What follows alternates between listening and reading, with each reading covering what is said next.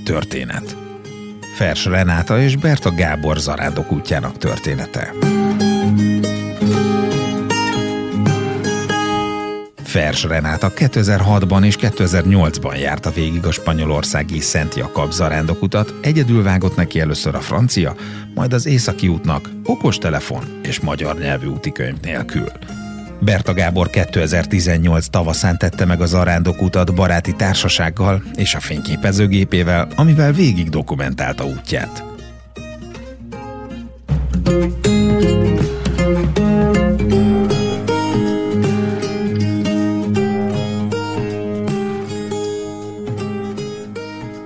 Nézzük akkor azt, hogy milyen is az arándok egy napja, mennyire változatos, vagy mennyire nem változatos, tehát hogy az arándoknak hogy telik el az a 24 óra.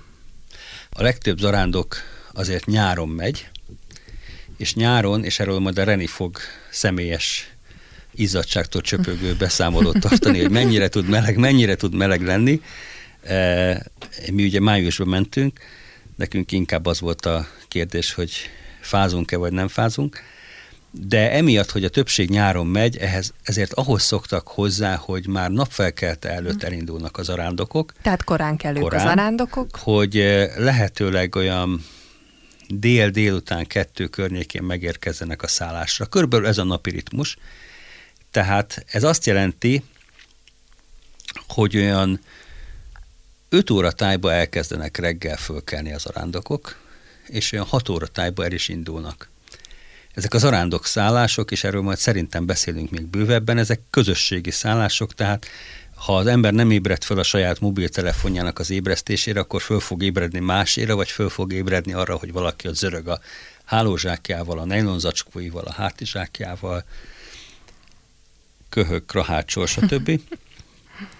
és elindul a, elindulunk még sötétben, mert hát Spanyolország ugyanabban az időzónában van, mint Magyarország, csak annak a legnyugatibb sarkán, tehát májusban, amikor itthon már 5 óra előtt világos van, ott a nap igazából reggel 7 órakor kell. És ez azt jelenti, hogy gyakorlatilag 6 órakor még szinte teljesen sötétben indulunk el, ezért jó egy fejlámpa, vagy jó, hogyha valaki megy előttünk fejlámpával, és nagyjából mutatja, hogy merre kell menni. Ez megint az az időszak, amikor egy kicsikét jobban oda kell figyelni, hogy hol vannak jelzések, mert nem biztos, hogy meglátod.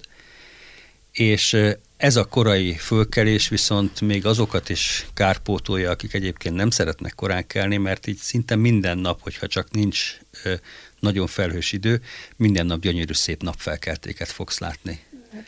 És ez a, ez a nap egyik, egyik fénypontja, hogy vagy a, vagy a hegyek fölött, vagy a búzatáblák fölött föl kell a nap, és, és nagyon szép napfelkelték vannak. És aztán utána megy az ember, és előbb-utóbb megéhezik, reggelizik, amihez megint hozzátartozik az, hogy a, a zarándok napi ritmus és a spanyoloknak a napi ritmusa az nem teljesen ugyanaz. Tehát 8 óráig, de lehet, hogy 9 óráig nem nagyon találsz nyitva boltot, éttermet, tehát érdemes valamennyi kis, kis vésztartalékot mindent magaddal, amivel az első reggelidet megeszed út közbe, és akkor gyalogolsz 6, óra, 6 órától kezdve egy olyan egy órát, másfél órát, és addigra most már minden kinyit, és akkor már érvényesül az, hogy egyébként egész Észak-Spanyolország ebből él az arándokokból, tehát megfelelő távolságra, megfelelő számba vannak olyan bárok, éttermek, ahol a reggeli kávédat, teádat megehet, megihatod, megeheted a reggeli omlettedet és hasonlók. Tehát teljesen, teljesen ki van minden e, épülve erre, tehát nem kell itthonról konzerveket e, konzerv, melegítő főzőt, fő, meg ehhez hasonlókat vinni, meg, meg, meg élelmiszert, mert minden van, annak ellenére, hogy az arándokokból élnek, nem akarják lenyúlni az arándokokat, tehát semmi sem túlzottan drága, és akkor zajlik az élet. Nektek hogy, hogy tellett egy reggel, vagy egy nap? Próbálok visszaemlékezni erre a nagy sötétben elindulós dologra, de nem nem ugrik be.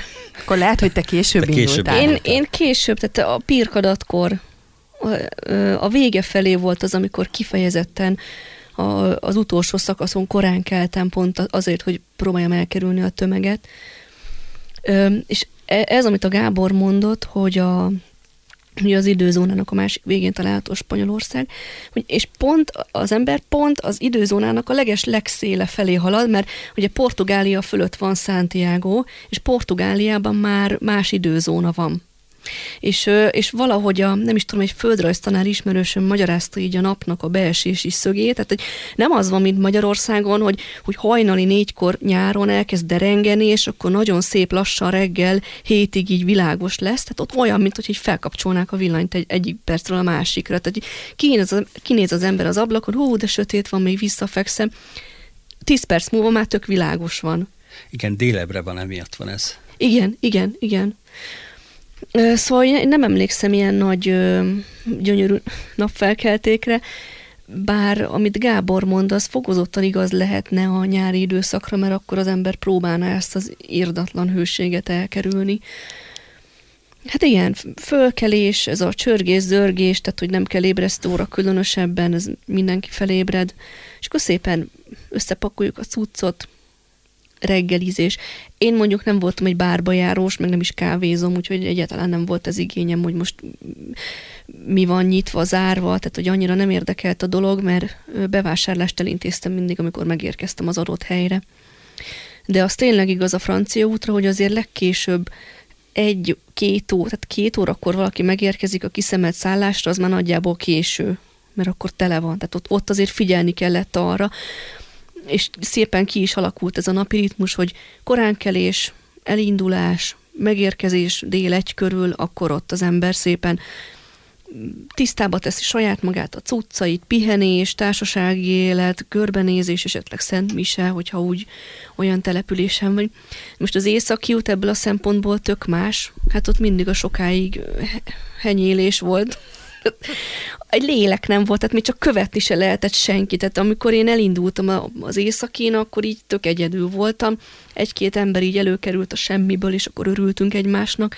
Aztán elváltak útjaink, és akkor délután olyan 5-6 óra körül megérkezés a szállásra volt olyan, amikor este 8-kor volt hely, és csodálkoztam, hogy honnan gyűlt össze ez a rengeteg 7-8 ember, akik másnap persze úgy párologtak el, mint hogy sose, sose lettek volna.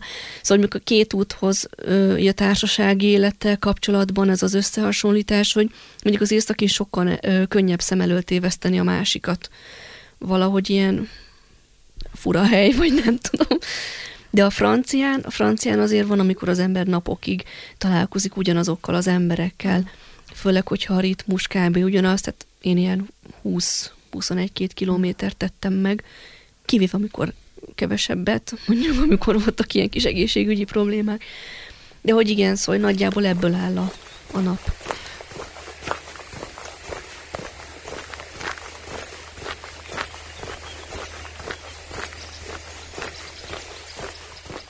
Rengetegféle ételallergia van, meg, meg minden van. A te esetedben nem erről volt szó, te ugye alapvetően ugye nem, nem ettél húst, tehát hogyha valaki mondjuk vegetáriánusként megy a kaminóra, akkor sem kell megijednie. Nem, nyilván angolul értik, meg kell kérdezni, vagy megnézni az étlapot, hogyha valaki beül egy, egy ilyen étterembe, hogy mi a húsmentes, van nekik. Vagy bárba esetleg akkor, ö, hogy is volt, hogy no carne, hogy nem kérek húst, meg no pescado, ha jól emlékszem, hogy Igen, halat se. De az tény, hogy nehéz, tehát hogy nehezebb. Uh-huh. De nehezebb. megoldható. Igen, abszolút megoldható. Hát, és Spanyolország az az ország, ahol sonka múzeumokat lehet például látni, tehát, és ez azt hiszem mindent elmond a hús Igen. szeretetről, de, de teljesen megoldható. Tehát most már abszolút mindenhol vannak vegetáriánus opciók, gluténmentes opciók, tejcukorérzékenyeknek szóló, szóló menük, tehát, tehát minden van.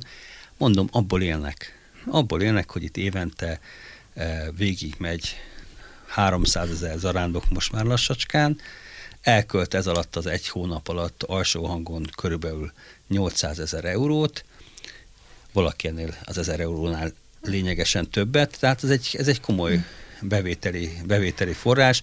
Ugye minden gyakorlatilag készpénzben megy, tehát ennek túl sok nyoma nincs az adóhatóság, spanyol adóhatóság felé. Tehát ennek megfelelően mindent megtesznek azért, uh. hogy te, te, te örömmel uh-huh. és, és, és jókedvel és, és úgy zarándokolt végig a kaminót, hogy utána jó hírét keltsed ennek, mint ahogy mi ezt éppen tesszük, vagy lehetőleg visszamenjél akár te saját magad is többször is, mint ahogy ezt René megtette. Arra, hogy mennyire más az életritmus, az, az nekünk többször volt olyan, hogy olyan, olyan reggel nyolc, fél kilenc tájban mentünk keresztül olyan kis falvakon, ahol a, a, az életjelet azt jelentette, hogy találkoztunk 6-8 macskával, és senkivel, tehát minden be volt zárva, sem, semmi nem volt, a, semmi nem volt nyitva, egy, egy lél, lelket nem láttunk a faluba, leszámítva a, a macskákat és egy-két kutyát. Ellenben ugye pont emiatt, az, ahogy a, a reggel későn kezdődik, ennek megfelelően viszont este sokáig van világos, és ugye az élet akkor, akkor indul meg igazán olyan este 8 óra után. Amit a Reni mondott az a, a, a, a bevásárlásról, ezt én csak azzal szeretném alátámasztani, hogy ha, ha főleg, hogyha valakinek oda kell figyelni arra, hogy mennyit költ. Ez egy olyan pont, ahol, ahol nagyon sokat lehet spórolni, hogy nem az, az étterembe issza meg a kávéját, és eszi meg hozzá a croissantját, meg, meg ott a, a, a spanyol omlettjét, amit egyébként tortillának hívnak, és tök más, mint amiről mi Magyarországon tortilláról elképzelésünk van, mert az a mexikói tortilla. A spanyol tortilla az egyfajta ilyen vastag, majdnem mint egy torta, de, de omlett. E, hanem, hanem elmész a boltba, veszel magadnak finom spanyol kolbászt, ami más, de ténylegesen finom, tehát egy magyar e, ízhez is, tehát egy magyar kolbászhoz szokott embernek is teljesen jók a spanyol kolbászok, valami finom kemény sajtot, bagettkenyeret, gyümölcsöt, egy-két ilyen dolgot, amit, ami, ami nem romlik meg a hátizsáknak a, a zsebébe, és akkor ezt akár napokon keresztül lehet majd szolgatni reggeliként, meg tíz óraiként, és ezzel, ezzel komoly eurókat lehet megspórolni, hogy ezt nem a, nem a kávézókban költöd el ezt a pénzt. Ugyanígy egyébként este is, amit a, a René már mesélt a, a korábban is, hogy ők például rendszeresen főztek, ami szintén egy komoly megtakarítás. Mi lusta disznók voltunk, és esténként, esténként elmentünk, és megettük a zarándok menüt. Tíz a jól megérdemelt, jó, megérte, jó megérdemelt melegételt és zarándok menüt. A másik, ami napközben nagyon érdekes, és itt megint már visszautalok arra, amit a Reni mondott, hogy hát mi azt vettük észre, hogy kettő dolgot nem lehet tudni a kaminon, pontosan. Az egyik az, hogy milyen messze van Santiago. Tehát de tényleg, tehát minden, mindenfajta táblák vannak, van úgy, hogy egy településen belül kettő-három ilyen tábla is van, hogy Santiago ennyi kilométer, és egyszerűen nem jön össze, tehát amikor mész és azt látod az egyiken, hogy 519 kilométer, majd pedig mész egy pár száz métert, és a következő tábla azt mondja, hogy 480 vagy valami, tehát, tehát nem jön össze és akkor, amikor Galiciába, a legnyugatibb tartományba érkeztünk, akkor, akkor azt hittük, hogy na, elérkezett a Kánoán, mert ott ilyen kőoszlopok vannak, ami rajta van egy kis fém tábla, és a fém táblára pedig 10 kilométer pontossággal, sőt néhol század kilométer, tehát 10 méteres pontossággal rá van írva, hogy hány kilométerre van Santiago, és akkor úgy megnyugodtunk, hogy végre tudjuk. És ez tartott egész addig, amíg az egyik nap nem találkoztunk egy kaminós emlékművel, amit ugyanebben a stílusban, ugyanígy a hivatalos galiciai tartományi kormányzat állított fel, és a mellette levő kőoszlopon azzal kb. 5 vagy 6 kilométerrel más szám szerepelt, mint magán az emlékművön, és akkor, akkor feladtuk. A másik ilyen volt a, a templomok nyitva tartása találtunk egy kiváló webhelyet az indulás előtt, ami a Santiago-i katedrálisnak a webhelye, és ott egy ilyen Google Maps-es alapon meg tudod nézni, hogy az adott napon, ahol mész az úton, ott milyen települések vannak, és hogy hogy vannak nyitva a templomok, és mikor vannak szentmisék. Véletlenül se akkor voltak. Tehát a, erre a legjobb módszer az az, hogy az ember megkérdezi az arándok szálláson, az arándok szállást vezető hospitalérót, hogyha ez férfi, vagy hospitalérát, hogyha ez nő, és akkor ők általában ezt meg tudják mondani. Ezek azok a kis szépségek, és a napi szépségek, amikor az este próbál az ember például templomot keresni, és akkor hol van Szentmisek, és akkor megmondják, hogy ebbe a templomba, és akkor csak a harangzugásból derül ki, hogy nem, a település egy másik templomában van ugyanakkor, ugyanakkor Szent Mise, és akkor lehet rohanni az egyik templomból a másikba. Hát az El Camino pikantériája Abszolút, ez, tehát ezt, ez ezt, ezt jár, így kell, nem ezt kell így megijedni. venni, nem.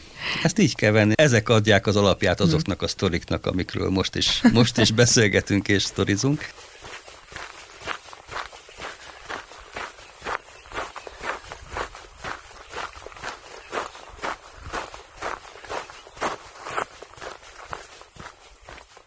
Nagyon fontos viszont, és ezt az ember az első napokban még nem jön rá, hogy mennyire fontos, azok a, a személyes kapcsolatok, amiket, a, amiket lehet építeni viszont az úton. Körülbelül egy olyan három-négy nap után ö, kialakul az, hogy azok a, a nagyjából azonos napi teljesítményt gyalogló emberekből kialakulnak olyan ilyen törzsek, hogy így mondjam, vagy kisebb csoportok, akik, akik akár heteken keresztül, és de legalábbis több napon keresztül biztosan, hogy együtt fognak gyalogolni. Ugye, ha valaki csak pár napi pár kilométerrel tesz meg többet, mint te, egész út alatt mondjuk előtted megy egy 4-5 kilométerrel, és ez bőven elég ahhoz, hogy soha nem találkozzál vele, de pár nap után összerázódnak olyan kisebb csapatok, akik tényleg nagyjából egyforma teljesítményt tesznek meg minden nap, nagyjából ugyanazon a, ugyanazon a településen lesz, még hogyha nem is ugyanabban a szálláson, de nagyjából ugyanazon a településen száll meg este, ugyanabba az étterembe megy, és akkor itt elkezdődnek a beszélgetések, és kialakulnak a barátságok, és nagyon-nagyon érdekes, megindító, és a saját font személyes fejlődésünk szempontjából is nagyon fontos beszélgetéseket indíthatunk el, vagy lehetünk ennek a részesei. Ez az egyik legizgalmasabb része egyébként a kaminónak.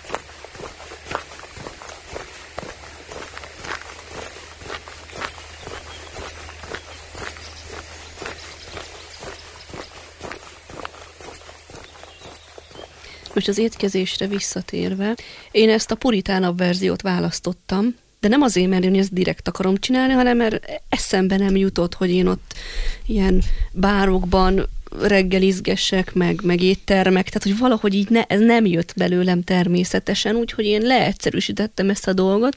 Nálam mindig volt valami kaja, de ugye a, tehát az, arándok, az arándoklat az, az ö, végtelenül, hogy mondjam, leegyszerűsíti az ember életét, meg egyformává teszi a napokat. És ott jön a dolognak az érdekes része, amikor véletlenül vasárnap van, és az ember úgy vígan elhatározza, hogy na, akkor mit fog főzni, vagy mit fog bevásárolni, és nincs nyitva semmi. És miért nincsen nyitva semmi? És akkor nézzünk egymásra bután, és kiderül, hogy ja, azért, mert hogy vasárnap van.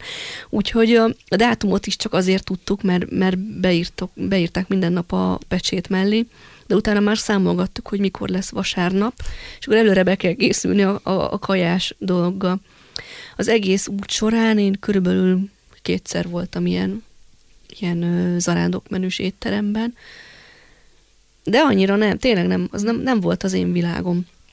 Egyáltalán. Nekem sokkal jobban esett ö, esténként így összeverődni azzal a kis csapattal, akikről a Gábor is beszél, hogy előbb-utóbb kialakul és összerázódik, és ugye a közös főzések, közös bevásárlások, meg mosogatás, meg minden egyéb mellett tök jó beszélgetések alakulnak ki és aztán már úgy alakít, tehát úgy lakulnak ezek a kis kapcsolatok, hogy az ember sokszor megbeszéli a másikkal, hogy na te hova mész holnap, jó, akkor találkozzunk ott. És ugye nekem ez azért volt érdekes, mert én teljesen egyedül mentem, és jobban úgymond felértékelődtek ezek a kis kapcsolatok. És ott is nagyon sokszor volt az, hogy együtt mentem valakivel néhány napig, aztán leelőzött, vagy mögém került, és akkor utána már egyáltalán nem találkoztunk, vagy ilyen kis üzeneteket hagytunk egymásnak az út során, mert ugye ott vannak ilyen kis kőkupacok, meg ilyen építgetik ott az utat az arándokok nagyon szépen. Úgyhogy ez, ezek ilyen kis, tényleg az útnak az ilyen kis pikantériái.